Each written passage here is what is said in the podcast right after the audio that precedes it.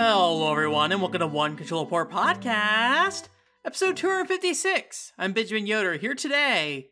Talked about video games. I was gonna do like a Mario 128 bit, thinking that was actually like Mario 256, but no, Mario 128 is Mario 128. Caught myself before I even said it. Now I'm going down this long haul. You know, you don't. It's, it's kind of nice that you don't see people like uh, anymore saying like, "Where's Mario 128? What happened to that?"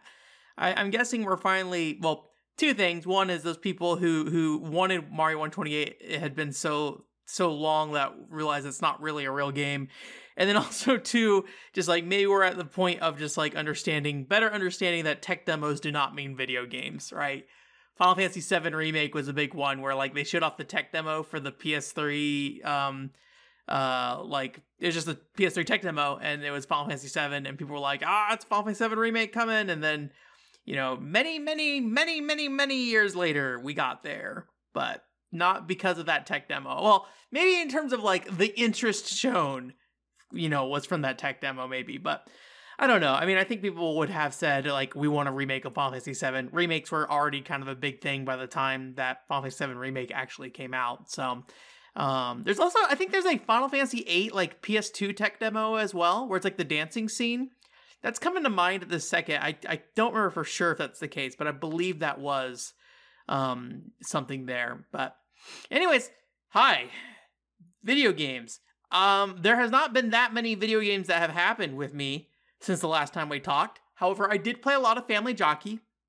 Um, I finished Family Jockey, uh, and I did a casual review of that Family Jockey that has not gone live yet. But pretty much between last podcast and this podcast, I went through my whole family jockey phase, and you missed it. I'm sorry. I'm sorry you weren't part of my life in that regard. Um, so I don't want to say too much because I have the casual review going up.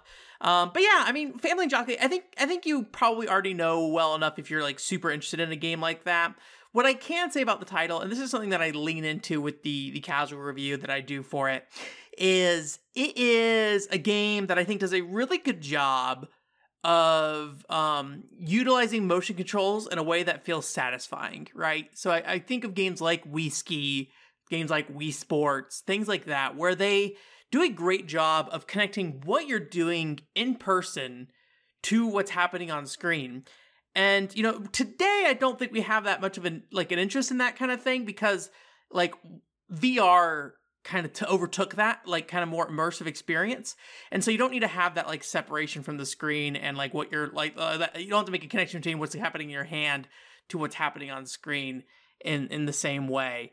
Um but uh but i still really appreciate that a game that can you know show you that you can feel immersed in a game and feel like you're controlling the game in a in a unique and novel way that feels relevant to the world um, without necessarily having to, you know, put on a headset or something like that and like close the distance between, you know, your face and the screen kind of thing. So I think Family Jockey, Family Jockey, yeah, uh, is is a, a great example of a game that does that well. There are a couple little weird motion control hiccups. I think on stream when I streamed it initially, I had problems jumping, and yeah, eventually I figured out the jump was like more of a timing thing more than anything. They don't want you like right like hitting the reins before you jump so you need to like kind of stop and then lift up kind of thing.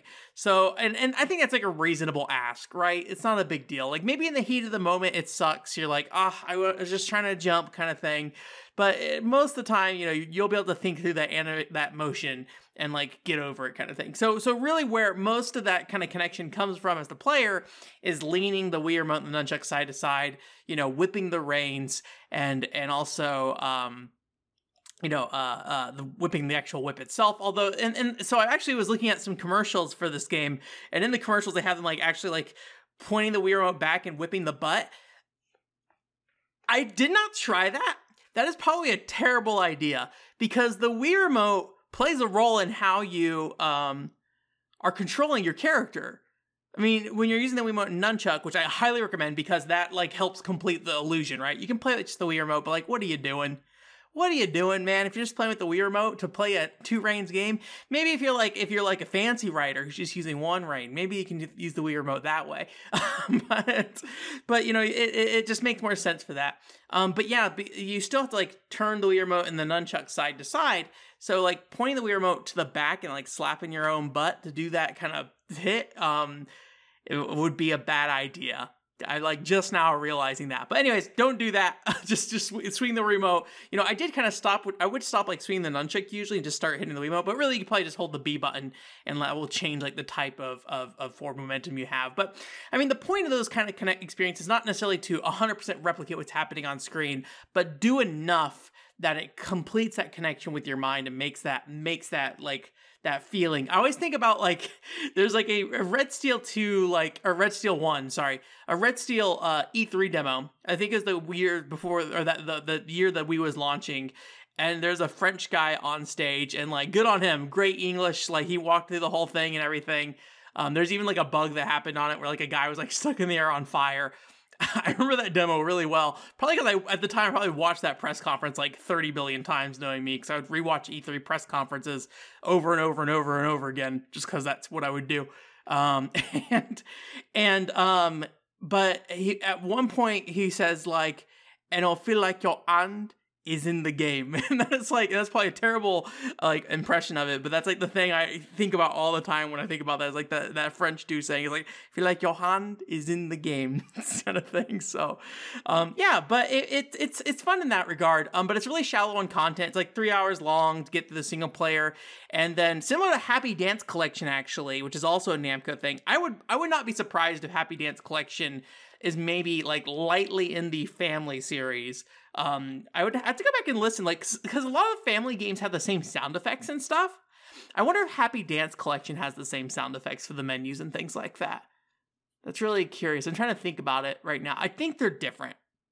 I could be wrong. I think they're different. But, anyways, I think they kind of fit that same space. But, anyways, uh, so Happy Dance Collection, if you wanted to unlock all the outfits for the male character, you had to play through two player mode. So, what you do is you hold both Wii remotes in, in, in your hands, or you can hold Wii remotes in each of your hands and um you know dance with two controllers if you're no, obviously you, you could also play it two players but if you're like me and don't have anyone to play family jockey with you know you can you basically play it by yourself. So you can either you know race with both wii remotes at the same time and, and try to control two characters.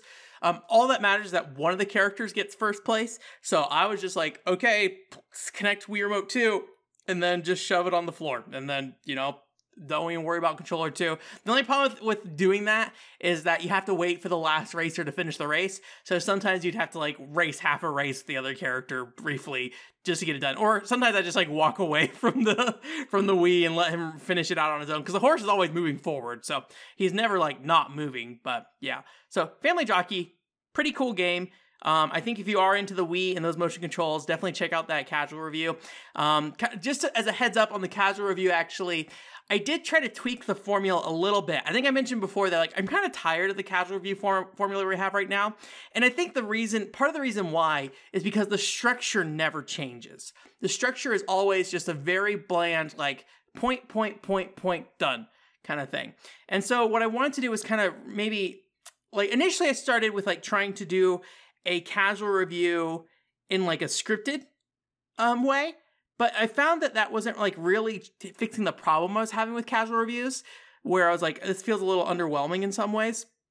So I took it the other way around and said, well, if I apply the structure of uh, a, a scripted review to a casual review. So be more dynamic, you know, mess around with like the beginning a bit more, talk about things that are greater than the game sometimes rather than just going like Family Jockey, 2008, Nintendo Wii this is a game kind of thing. Um, and I mean, it still is that way, but like having a little intro talking about, you know, why this game is interesting, like, and, and really focusing up front of just like, here is the selling point for this video game and then later on we'll worry about the rest of the stuff so so that's that's kind of the approach i took with it and hopefully that gives me a little more flexibility to do interesting things with those reviews i also didn't like with the casual reviews before, I would almost always stick to the gameplay of the game I was talking about outside of very rare exceptions. Now I'm trying to be a bit more flexible with that and be like, okay, I'm talking about this right here. Let's drop in some footage from this. okay, I said this. What if I could do like a little dumb skit for this little thing, right? And um, you know, I definitely have like looking at I think Retro Bird is like a very um if you want to like learn how to do YouTube skits in like a very unobtrusive way, I think Retro Bird is like a really good example of that. Um, because even though he does have like brief stops in his videos to reference like some joke, he has like this whole banana thing where he talks about bananas and like he works it into his point, but but like like uh, even without like the verbal like explanation of, of, of a joke or something or uh, verbal parts of a joke, he often has like visual jokes in the background, like while he's delivering the script to you. Um, and maybe that's like, I don't know if that's necessarily a good thing. It could distract from your point. I don't know. Could emphasize the point depending on how well you do it. And I don't want to like, like Retrobird's videos are almost all that. Not always, but they are a lot of that where I don't want to do a lot of that. But I, I, I was looking at what he was doing is like, this might like, maybe I should think about that more because like thinking about the Animal Crossing, um, City Folk video, I did put a skit in there and there but I thought it was like really disruptive of the video flow for two reasons. One, it was just kind of out of nowhere.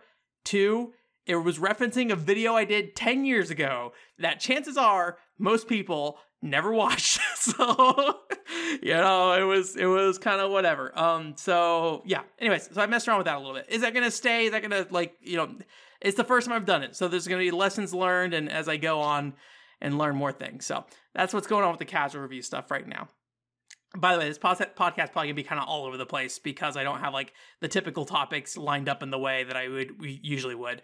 Um, so yeah, that's that's it for Family Jockey. Let's let's stop the Family Jockey there. No more family time. No more family. What about animals though? Animal Crossing soundtrack got announced. Um, uh, this is like a really cute soundtrack. It's got like a bunch of discs and stuff, but like it has a really nice aesthetic to it. me of the Atokadoll one, which is like it's very like pastel colors on all the discs and stuff like that. Um, I thought it was really cute, and I was like, this is really cute. I love this. I will never buy it because I don't buy Animal Crossing stuff. Two days later in my life, I have ordered not the not the soundtrack. I have left that. That is still out of my out of my purchasing view. I do not want it. It's fine. Animal Crossing music very available. I do not have that much of a connection to Animal Crossing. However, I was tempted. Well, rather, I was I was I was tempted and then lured in by the trap that is the My Nintendo Rewards program. So I went to My Nintendo Rewards. Somebody mentioned to me there's going to be a Nintendo Switch Sports towel. It's like, well, let me see if I have enough points to just like blow my money on this towel. Uh, the towel was not out yet, so it was not there. However, I did say they had just released some Animal Crossing coasters, and they are also very cute coasters. They have like Brewster on there, and they've got like laminated to- laminated tops with like coaster bottoms. So I don't know how durable they're going to be, but I have always been looking for like coasters that I think are are like nice looking. They don't look too video gaming. It's not like a oh a Triforce on the thing. It's the little owl logo, and like that's cute. Um, and so like it doesn't look super obtrusive, but if you know what it is, it looks nice. I think that's like the best way you can do video game merchandise is like this is not just like Link on a shirt being like hiya or something like that, right? And like it's just like you know that weird plasticky cover stuff that comes off like in a, the first wash you do of a shirt. Like what I like is when it when it when a when a design is just good on its own, and then the video game aspect of it just kind of like gets wrapped into it, kind of thing. That's what I like. So so those coasters do a really good job of that. So the trap though, if you've been a my Nintendo Rewards program person, you know there's a trap with this because previously, if you're a cool old Club Nintendo member Nintendo would just ship you your rewards for free. They wouldn't charge you. Now they charge you. They charge you $5. You know what that means? Your brain's like, I need to get the most value out of this $5. So let me go look at the Nintendo store and see what's on there that's going to be of interest to me. So I'm working looking for the Nintendo store like a dummy. Nintendo store has a lot of stuff on it. I think they have maybe expanded the Nintendo store to like third party sellers or something because there's a lot of third party accessories on there that I did not expect and a lot of like refurbished stuff too. So I don't I guess they may have reworked the Nintendo store at some point, but I was like this is like a lot of stuff listed here. But they do have the Nintendo like Nintendo exclusive rewards that you can go to that section or Nintendo store exclusives go to that section and they sell I guess their exclusive merch for I, I assume the physical Nintendo store they they sell it, but then also on the online store you can buy that too. Either way, that aside, so I fell in that trap. and I was flipping through their stuff, and I was like, let me look at refurbished hardware. Sometimes you can get like Wii Remote and nunchucks for like a decent price, stuff like that. So I was in there, and they had the Animal Crossing New Leaf limited edition dock. Um, and I bought it because it, it was refurbished, so I don't know what condition it's going to be in. But I always loved the look of the dock. It's the one with like Tom Nook with the island on and everything. I was like, oh, so it was like 40 bucks, which is like not that bad, but bad for something that really doesn't serve a purpose. Now, I can slightly justify it. Like, if I the, here, get, let me give you the one justification I have. I have my nightmare set up now where everything is kind of wired where it is, and I never want to take it out. So that includes the Nintendo Switch. It's a nightmare to get my Nintendo Switch out of there. Obviously, I can take the console out, no problem, but the actual dock and everything. However, if I want to do a Kaminazo stream, I need to do it in the other room because that's where my setup is to do a like larger stream where I can capture, you know, what's happening on the table and stuff like that. So I was like, oh, I want to do a Kaminazo stream, but I have to unplug all this stuff and then bring it back in here when I'm ready. It's like, what a headache, what a frustration. And I was like, but the Animal Crossing dock, the Animal Crossing dock can save my life. So I bought it. um, and no, it did get me to a point where I got free shipping. So I kind of got $5 off a little bit. So, you know, I'm only saving money. but, but anyways, so I ended up buying that dock along with the coasters. And I was like, I don't think I would have told you that I would have purchased Animal Crossing stuff this week. That seems out of nowhere, and it was. Um, so, anyways, that's coming. Um, I don't know which dock is going to go where. Obviously, it's easy enough to switch the docks out itself. Um, which maybe then the real answer is I should have just bought an extra power cord. That's the real answer, but it's too late. Life has its life has taken hold of me, so it's gone. Um, I did buy an extra power cord though, but that is basically in re- my realization that I could just buy another power cord and switch, move the dock around. Uh, now I know that that was a useless purchase, and I tried to justify it, but it's okay. It's cute enough. Enough justification. It's cute. So yeah. Um, and speaking a little bit actually about that Kaminazo setup, so I'm not at the point where I'm ready to go back to Kaminazo, and and, and I'm gonna say that I'm not gonna stream Kaminazo. I don't think a stream I don't think streaming is a good environment for me for that. I can't think very well when I'm streaming um, for a game like that. Um, if you go back and watch my Kaminazo stream, you can see I will struggle, struggle. So I do think we'll return to Kaminazo in some way, form, or fashion. Um, and I think it will be over there. Uh, I think that will happen. There's no plans at this time, but I think that will happen. So, but I have been testing other things over in that setup. Uh, I've been trying to test out like um more, I guess you could say, reaction kind of videos. Like we had the video a while ago about, um, or rather, a stream I did with the PlayStation play- State of Play and did like a live reaction to that kind of thing. And while I'm like, yes, those were the kind of games I was like interested in seeing, I sat down after that and thought, what was the value of me being there? And I think really all I had to say was, this is cool. I will never play this. And like or, or it's very unlikely I'll play this kind of thing. And, and and that's true for a lot of like games that get announced and stuff like that. Um, not only from a, a time perspective, but also like a purchase perspective. And so it means I can't really like say that much during it. So I'm trying to think of different ways to approach some kind of format like that that isn't necessarily, you know, something that, you know, hundreds of people, if not thousands of people online are doing live reactions to. Because I don't know if I'm really adding much benefit there, right?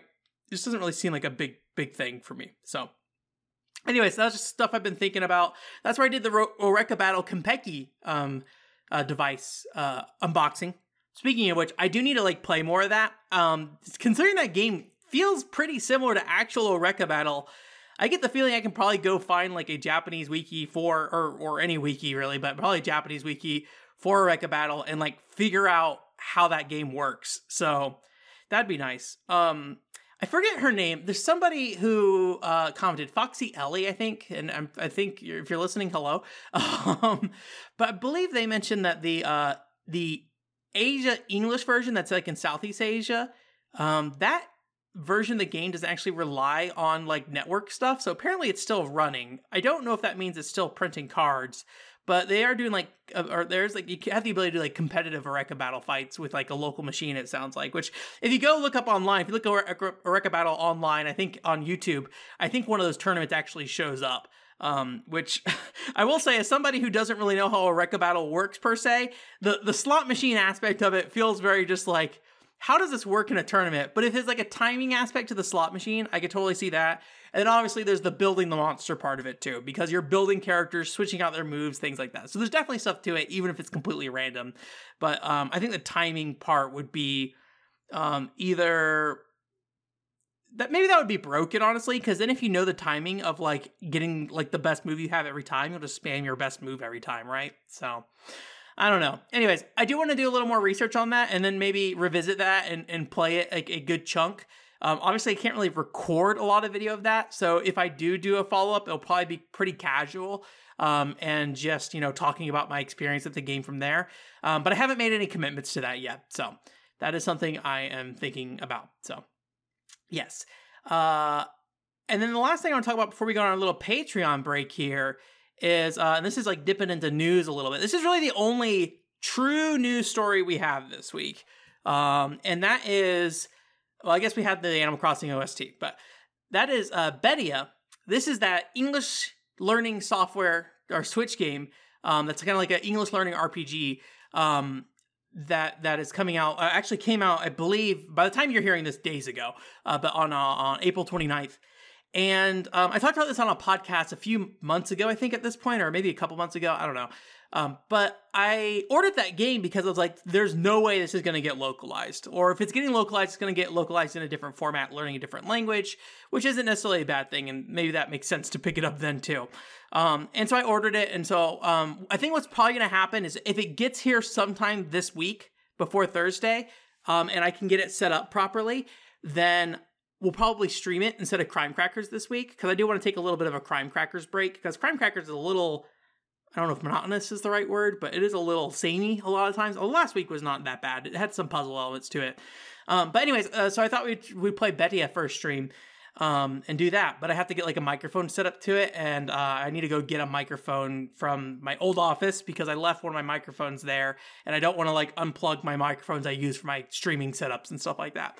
Um, so uh, I need to go grab that. Um, but anyways, the the news story though this week is that they are they're releasing DLC for Betia, and um and maybe they have already said this before, but this is like the real official. It's out and like here are the details kind of thing. And so what they have, and keep in mind this is you know again using uh machine translation uh with this stuff. All the most of the most of the text on the page is all like actual graphics, so you can't machine translate it. But in the in the purchase section, they do have regular text that machine translates, and basically you have um, the uh, Betia Fluent English Adventure Lesson One, and that's what I've purchased. I believe as a physical copy, and that is sixty five or six thousand five hundred seventy eight yen, and that is the the cost of a full video game. Then they're releasing Betia, Betia Fluent English Adventure Additional Content Lesson 2. Price 6,578 yen.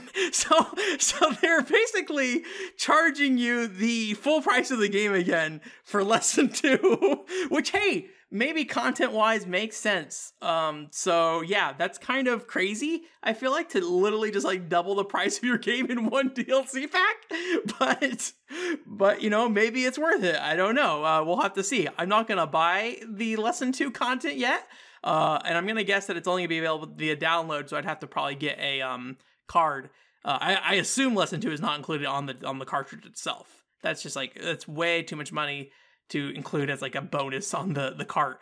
So um yeah, that is a pretty hefty price, but I don't know how long like Betia is and like honestly for most most of the time these days for me, the shorter the better. So if like lesson 1 wraps it up in an interesting way and I feel you know happy with the experience and I feel like I've gotten what I wanted out of it, chances are I won't bother with lesson 2.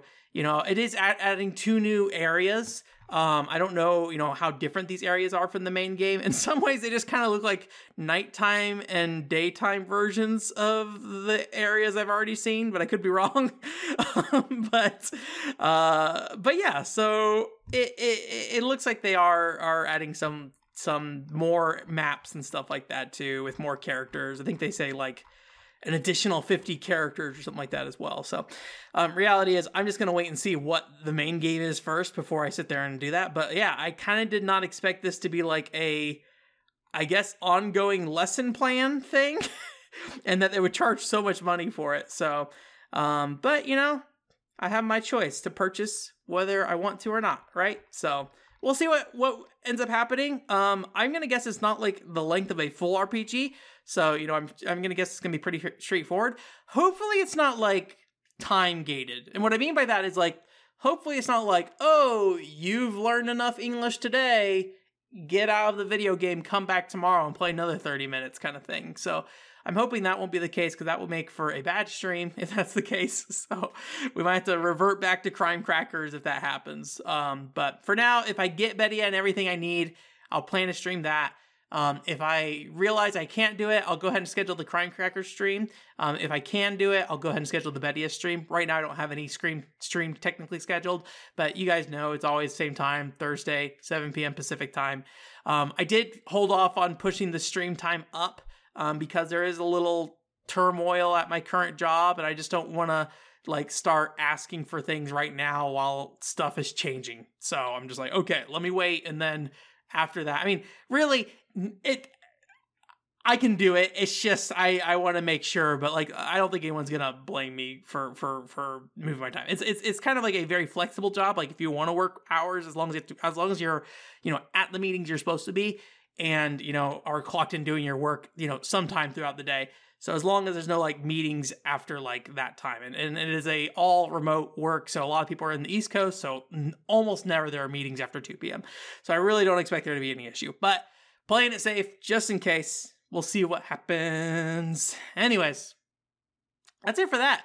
Hey guess what time it is? It's the time for the patreon section yet again, thank you so much to uh, the person who does not want to give their name, I believe, hence their name is discreet, uh, uh, uh, Jillian, and um, um, Paul Daniel for being be, being Patreon subscribers.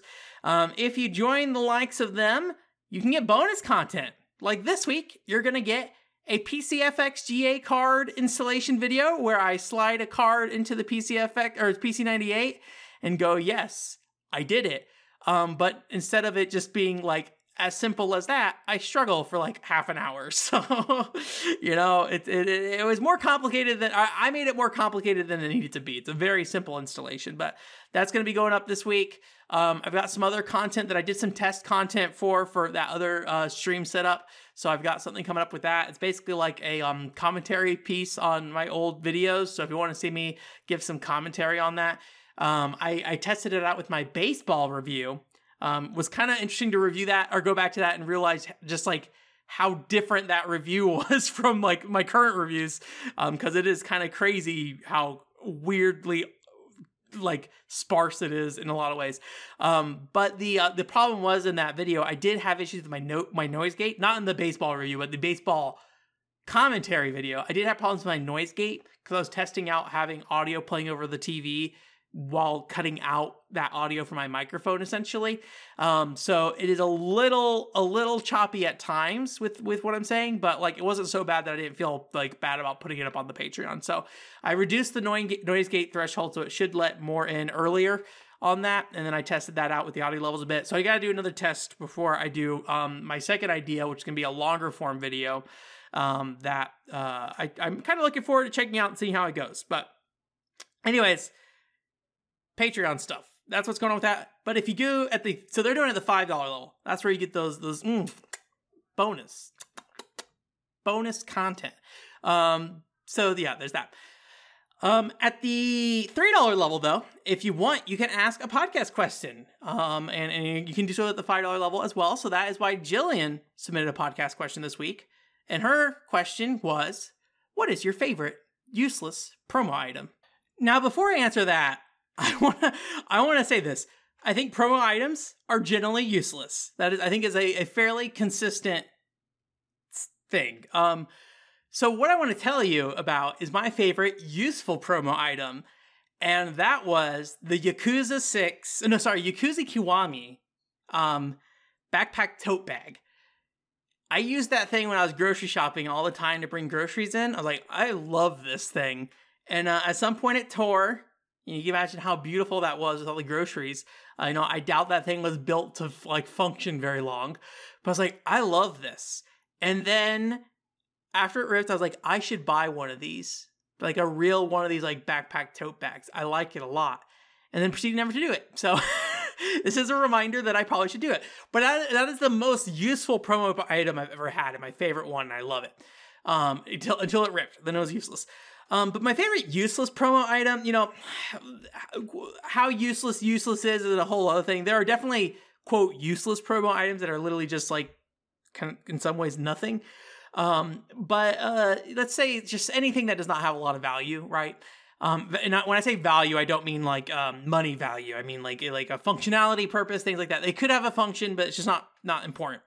Um, I love the giant AR card that you could get from I think Club Nintendo. So maybe this is not really a promo item per se, um, but I do like that giant AR card. If you don't know, I'll, I'll, I'll go to another item I have that is a promo item, but like this is probably my favorite like useless piece of trash in my house that I never use for anything. But When I see it, I just smile. Um, and it's actually in the video. What video is that in? It's in the Nintendoji video. Actually, I, I have it in there where I like pulled it out of the top of my closet. Um, that was like that's not where it's stored. I just that was the easiest way to show what I was trying to say there.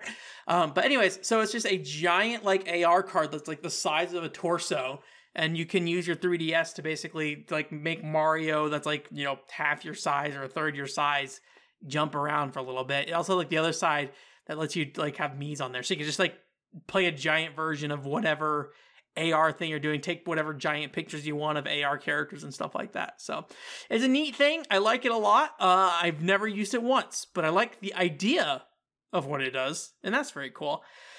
In terms of actual promo items, though, um, I'd say maybe my Deca Sports sweat wristband. Um, so if you don't know, Deca Sports was a Hudson Soft sports game, kind of like the try, trying to get into like the family series, Wii Sports, you know, all that kind of space, you know, in general. Um, D3 is like 30 great outdoor fun games or whatever. That kind of like mini game sports game face space that happened on the Wii. And uh, I did win a um, Sports sweatband, wristband. Um, that is, uh, um, you know, it's a wristband. And so I actually keep it on my other useless promo item, uh, the mannequin hand from the Touching is Good campaign, with the Nintendo DS where they would send you a mannequin hand and you would take a picture of the mannequin hand or like record a video or something like that of like how you like touching is good or something weird and you would get a promotion. I, I submitted, got my mannequin hand, and I'm pretty sure never submitted anything back to Nintendo. It was like, got my free mannequin hand. Thank you, Nintendo. It's not Nintendo branded, nothing. They just sent out a bunch of mannequin hands. I think it did have some like paperwork with it or something, but Anyways, so it's on that right now. So that's what that is. Uh, the, where I got the actual band itself was from um, um, Go Nintendo. Go Nintendo had gotten a free Deca Sports demo disc to give out, so I have a Deca Sports demo disc. I haven't looked to see if that's like ripped. I assumed it's out there, but maybe it's not. I assume it is though. Um, but they gave out a free Deca, Deca Sports demo disc. I was able to get that. So technically, I didn't get that directly from the publisher. That went through another step. So I guess if we want to get like really, really technical, I did get a review copy of like uh Catherine um from Atlus. But I got like the the, the baby collected version with like the, the art disc or art book, which is fine. I feel like any kind of promo items useless though, so I guess we're not talking about like every like I don't know. I gave you a number of them. Choose whatever one you want to be my favorite useless promo item. Or just like roll a dice, man. Three sided dice. Choose one of those. Hand, Catherine, giant AR card. That's it. Thank you so much again for subscribing to the Patreon. Um, again, if you want to ask a question at the $3 level, you can. On Mondays, I put up a post that basically says, here's what the question is going to be for this week. Although, if you submit another question, I will go ahead and take that question instead. So, as long as you submit it by Friday, I'll go ahead and take that question. Otherwise, uh, Jillian sent me like a big list of questions, so I'm basically just going through those every week now um, for that. So, so yeah, thank you again, Jillian, for all those questions. And when those are done, we can go right back to the level skip questions and be like, "What's your favorite Nintendo game?" Mario. I love Mario. Okay, the second half of this podcast is um I'm going to try to navigate this in a way that's going to make me happy. Um so let me should I preface this before I get into it? Let me just like let me say this. This is going to reach back to the Chocobo GP thing a little bit of just like I feel stupid for talking about this stuff because it's people overreacting to things. And I did not particularly feel good about how I handled that in Chocobo GP World podcast we did. Although I do think the title of that podcast is really good, where it's just like Chocobo GP killed my family, making fun of other like thumbnails for Chocobo GP. Um, but anyways, um, uh, so so what I want to talk about today, I'm going to try to keep like fairly level-headed, and then also fairly like like understanding of multiple sides on this, and try to like like explain that out. And I think that's like what will make me happy if I come out on the other side feeling like I've done that, which obviously I did that with Chocobo GP to some extent, but um, I think I, I, I, got rowdy at times. So let me try not to get rowdy because I think if I'm not rowdy about it, I'll feel a lot happier. So if you haven't been in the loop this week, there was a few different things that happened. Well, rather, it was like a couple days ago for me at this point, or maybe like last night actually for me. Um, but anyways, so um, a couple. Actually, one of these things is actually personal in some degree as well. So first and foremost, Yuji Naka he goes on Twitter and reveals that apparently he was like in court with Square Enix. Um and I did I did not find if any like I did not confirm if anybody did like a real like paid translation of this thing. Um I saw like Tom James later on like mentioned that like I think the one that was going around was machine translated and and being really concerned about people reporting on like legal discussions in a way that was like, you know, as a reminder, machine translation not reliable at all. It's all, it's actually kind of surprising. Like, I think what we're doing with machine translation here is perfectly fine, and we we we generally like, and even then, I try to like let you guys know. Um, like, I think playing video games is a good and fun time, but like, I've seen some videos where like they'll be like, we're gonna talk about this very important document. Sometimes in the case of like, here's like here's like something that like you know to to to lean this into the real world for a moment like what Putin had written about Ukraine or something like that, right? So if you're listening to this in the future, you know, stuff's going on in Ukraine right now. We don't really talk about that stuff on our podcast because we're a video game podcast, but that's just happening. And then they're like, we machine translated this letter that he wrote or something like that. It's like, what the heck? Like, no, get someone to like really translate it. This is like a big YouTube person kind of thing that has millions and millions of views. What do you do in machine translating? Um, something like that. That's very sensitive. Um, so anyways, all, really, I'm just trying to say machine translation, not reliable. And so, what I'm saying about this right now, I think, is largely based off people not using reliable translations. I could be wrong, but I believe that's the case based off what I was looking around and looking at. So, anyways, so Yuji Naka has been in court apparently because um, it sounds like he basically was, in some ways, maybe like forcefully removed from the development of Balan Wonderworld, or at least like ostracized in some way, where like basically um, the developer Ar- Arzest, I think they're called Arrest. I can't remember for sure what they're, how they're pronounced, but they were like basically trying to finalize the game when he was trying to basically polish it up still and everything, and they weren't like communicating with him properly. And Square Enix was doing other stuff on the side without him, basically. And there's some drama around some YouTuber with like some piano score that seemed like to me it was just like I don't really understand why this is an issue, but you know it's fine. Um, so there's this whole thing that happened and uh, you kind of have a couple different responses. I think uh, there's largely a lot of sympathy for Yuji Naka from people who were not super aware of like kind of the history with Yuji Naka of just like, oh, here's this like nightmarish thing that happened where like this this development went wrong, and then and then Yuji Naka got removed, and then like Square Enix and RS were not like you know consulting him on stuff, and then they just pushed the game out, kind of thing. Um, so how accurate all that is, again, I'm not 100% sure, but that's generally the scope of what we we understand of what's happening in this kind of space with Yuji Naka um, and this. Which, which first and foremost, I will say, if you're not familiar, Yuji Naka does have a reputation. He does not seem like a particularly kind boss. He does not seem like a particularly kind coworker. This is all just from anecdotal evidence from different things. One of my favorite articles out there of all time is a Peter Moore article where he tells a story about how he told Yuji Naka to fuck off at one point um, because basically Yuji Naka was accusing him of lying about what um, the feedback they were getting back from Sega fans um, during the Dreamcast era and stuff like that. Um, so and and all that stuff. That you know, everyone obviously has their side of the story in that regard.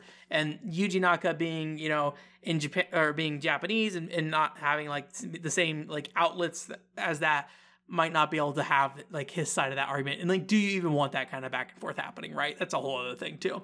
Um, so, anyways, point being, Yuji Naka kind of has a known history with with having problems with development. And I'm gonna say this about Balan Wonderworld with how that game came out, and obviously I like the game. I made a whole video about liking the game. With how that game came out, it was not far off of how I feel like his games have been in recent years. Is it a little more janky? Sure. But like from a quality perspective and a design perspective, I think it is still along the same level as a Billy Hatcher, as a Rodea the Sky Soldier, as you know anything else he's been making really kind of right like like it, nothing he's been making is like big AAA quality level stuff. Like it's it's it's it's reaching for it but it never quite gets there. Um you know whether that's because of other factors whether it's because of Yuji Naka who can say?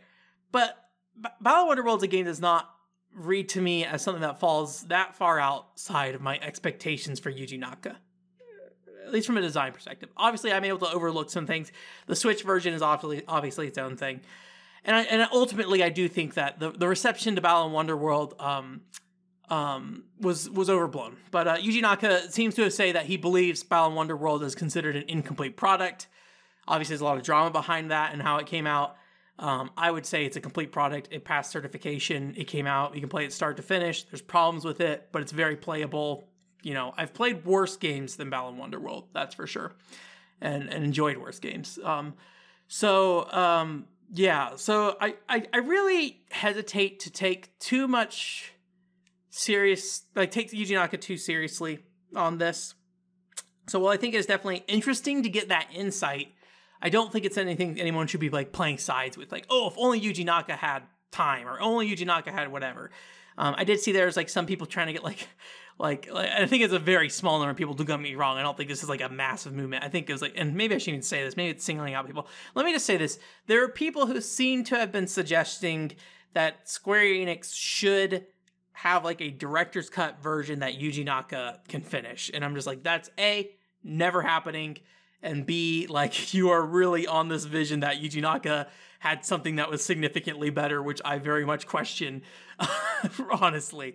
Um, so so yeah, so there's that kind of like first messy part of it, and my general feeling is that like this is a little more than I thought it was, but ultimately, I think the game turned out how it was probably going to generally turn out. Personally, just knowing the past experience with Yuji Naka and his recent recent games and stuff like that.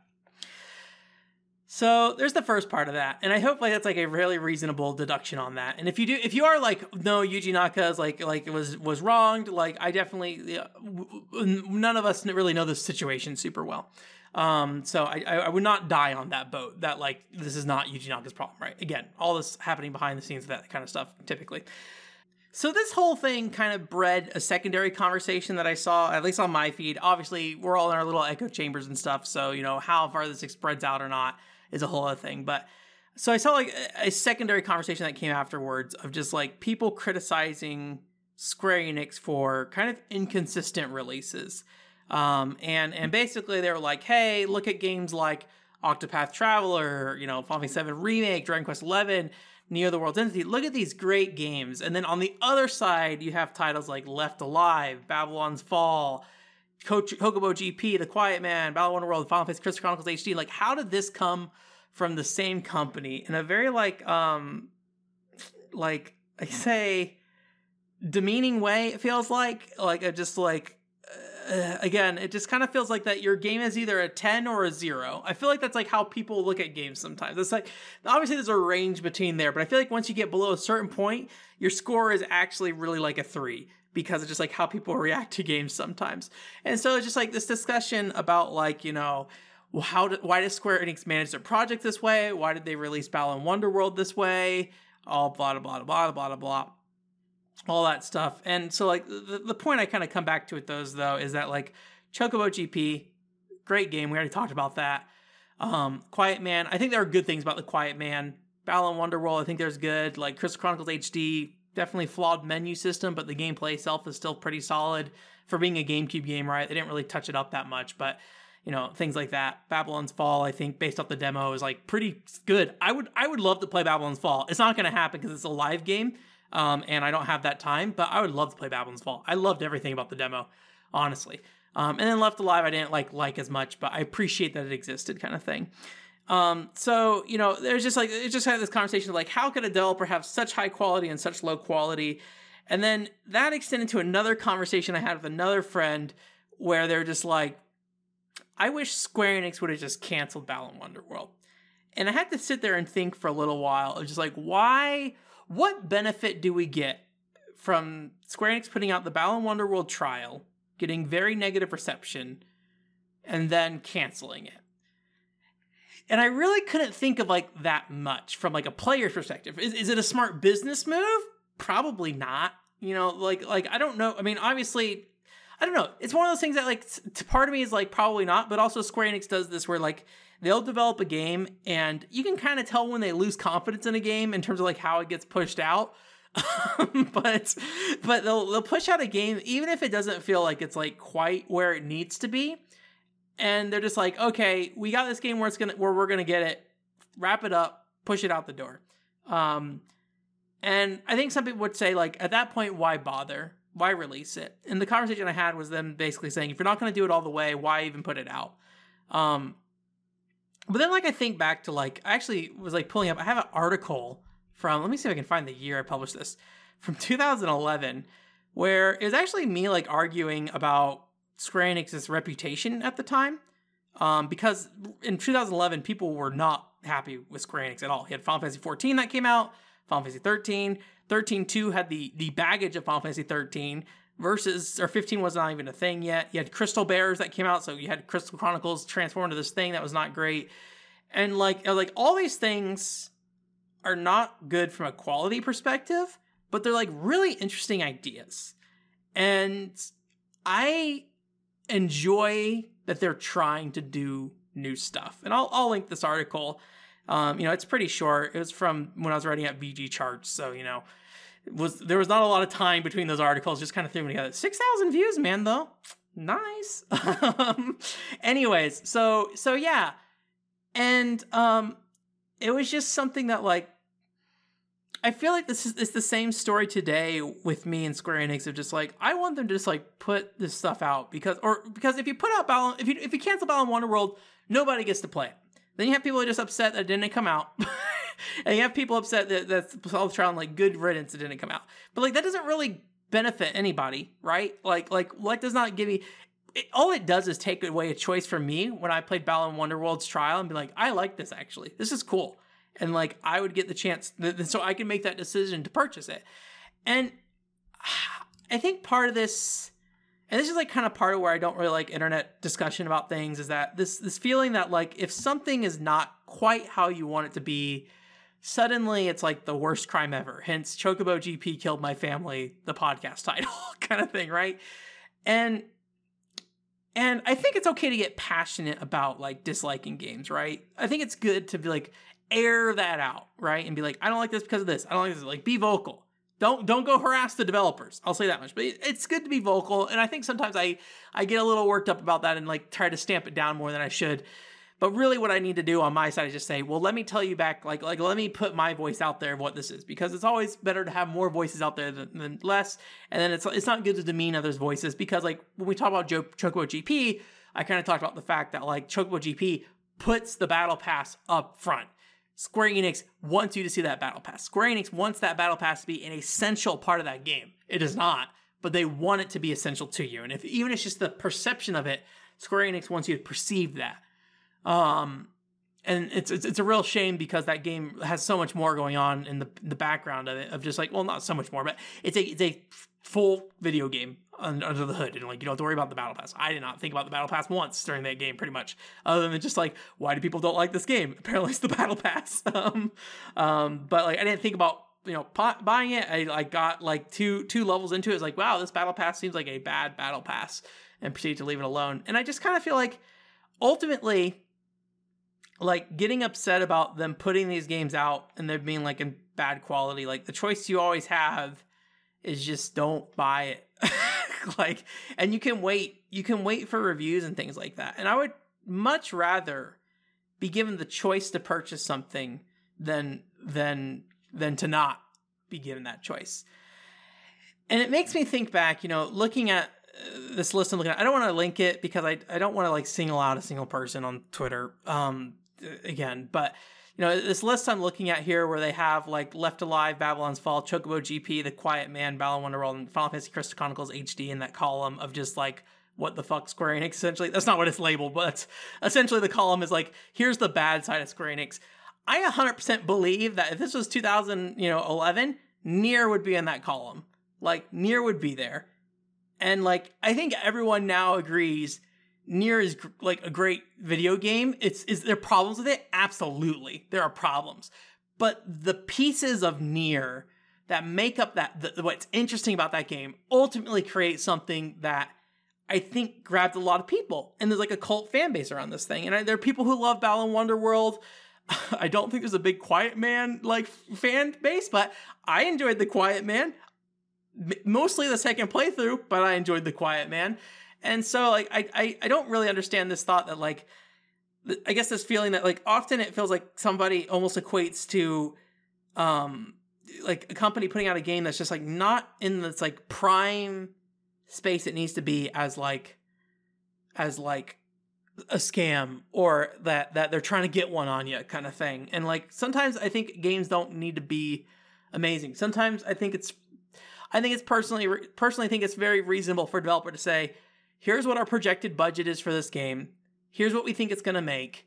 We have to cut it off at some point. And game development's not easy, right? Like things change all the time. And like at some point, you're reading those the line of like, if we get past this point on costs from our projected return, then like, like yeah, like we're at the point that we have to think about canceling it. But like, I guess to me, it's like, well, why cancel it if you can wrap it up and then get it out there and that game is there for people to make that decision? So, and then so the person I was talking to about this, uh, again, I don't want to name any names here. um, they don't like listen to this podcast, I'm almost certain. Uh, but um, they they had mentioned like all video games should be the best quality they can be by day one and they should satisfy what a user wants. But like what a user wants is always just so all over the place and just like and i just kind of feel like if if you want to like make sure you're getting the biggest bang for your buck don't buy day one. Don't buy day one read the reviews see what people think. That's what reviews are for. It's to prejudge a game for you. You take that information and decide is this worth my time? Is this worth my money? And their argument basically was like, but people don't want to be spoiled, so they buy on day one. And I'm like, well, you're buying it on day one. Like you are fulfilling the circle, the circle of life of people getting upset about video games, I guess. So, anyways, so it just kind of like I don't. I'm hoping this is like a more. I don't know if this is a better conversation. I don't know how I feel about this. Maybe I'll need to come back and listen to this later. But I feel like that that the, the point I ultimately try to make with this stuff at the end of the day is like there are there are options for you if you want to support a game. If you don't want to support a game you know? I i don't need like like i i don't like where zelda breath of the wild went. It's not where i want zelda to be. Will i play another zelda game at some point? Probably. Was it breath of the wild 2 i don't know. But like i can just really it's really easy for me to make that choice of just like oh i played this one it wasn't for me. This series is no longer for me, right? Like you can make that choice, I guess. And so I don't really, I don't really get. Uh, I guess I just don't really get the like. I don't feel like Nintendo committed a crime against me by changing the formula, I guess, right? Like, I, even with Breath of the Wild 1, I could have easily not bought the game. And they advertised it as a new type of Zelda game and everything too, right? So, like, I just think there's there's there's there's, there's always choices, always options, and you just have to make the right choices for you. And like, if you don't want to be that person who's like the first in line to figure out is this game fucked or not? Right? Like like like then you need to hold back. And you don't and i don't think you i don't think you can really like yes you can be critical of the game. Yes you can you can you can do your review and give it a 2.0 out of 10 for sure but i think that like the emotional reaction of just like square enix is fucking pulling a, the, the the wool over people's eyes to this game kind of thing like i don't know it is so weird to me it's so weird I don't know. I've been there. I know. I was one of those people that were like, Jeff Gerstmann didn't give The Legend of Zelda Twilight Princess uh, a 9.5 out of 10. He ruined the Metacritic score, kind of thing, right? I was there when I was 16, but yeah, sometimes like like like that person in particular I'm talking about I was interacting with. I mean, he's like my age, so it's so weird to think about that. Of just like, no, they should have canceled it. They have a duty to cancel it, and if you want to play it otherwise, you are better off not playing it because it's a bad game. And like, but I like Balan Wonderworld. I bought it for sixty dollars and I loved it. So, anyways, so there we go. Second half of the the the the podcast hours cry about Square Enix getting bullied on the internet. I guess we know that uh, article. I think the the article I wrote in 2011. Um, the final name ended up being Does Square Enix deserve more credit? For some reason, it's in the news section. That's not right. Um, they must have gotten like stuff that messed up on the back end. Um, but anyways, it actually doesn't have my name on it anymore. Bye, VG Chart staff. Um, that is me. I am VG staff, or was in 2011. Um, but yeah, I think I think the original title for that article, and I wonder if I submitted it this way or not, um, was "Leave Square Enix Alone," referencing the "Leave Britney Alone" meme at the time. So you know, all memes uh, uh, age wonderfully. But yeah, just be smart with your money. I think just be smart with your money and be smart with your purchases. And if you need to like have that extra quality control in the front, I highly recommend, you know, finding someone's opinion you trust on the internet and uh, listening to them, right? Don't trust me. I've got weird opinions. So, so you'll be like, Ben, why do you love Balan Wonderworld? Like, okay, here's the reasons. And you're like, okay, Ben, you're crazy, but you do you. You be you on the internet. That's it for this week. Thanks for coming. OneController.com is the website. As I said, this week on Thursday at 7 p.m. Pacific time, we'll be streaming either Betia or Crime Crackers. If I get Betia, we'll stream that. If I get if I don't, we will stream Crime Crackers. If I can figure out ahead of time, you know, as soon as I figure out when I can what I can do for that stream, if I can stream Betia or not, I'll go ahead and set up the uh, the stream placeholder time so you can set a reminder if you want. Although I don't think that displays on the YouTube channel. I think that's something I need to been fixed for like years now, and I have not done. I should probably do that so you can actually like see upcoming streams on the YouTube channel. Um, so there's that. Um, and then also there's the uh, Patreon video this week, which is the PCFX card insertion thing. So if you want to insert a PCFX card in there. And then the week after that, I believe that's Family Jockey. Don't quote me on that, but I think casual review for Family Jockey is next week. You're listening to this on Monday. I'm actually recording this on a Friday, very early. So, so, um, so this week you're getting that PCFX GA card installation. The week after that, I believe you're getting the Family Jockey video. Um, and then the week after that, for Patreon again, the baseball thing. And the week after that, who can say? Maybe I'll commit a crime and go to jail, and we'll never have another video again. Who can say? Maybe I'll maybe I'll go and maybe I'll get arrested for commenting on this Square Enix or this Yuji Naka story uh, that was machine translated. So uh, I'm gonna read one quote or one comment from this Square Enix deserves more credit. And we're just gonna scroll down. We're gonna see what we get. I used to not read the comment section on these because I knew they were nasty. So, oh my gosh, half the comments were deleted. Okay, let me try this again. Bam. Gutto on September 13th, 2011 said Square Enix? No. Monolith Soft? Yes. Did I mention a Monolith Soft game in here? Or is he just saying Monolith Soft out of nowhere? Let me see if Xenoblade comes up in here at all.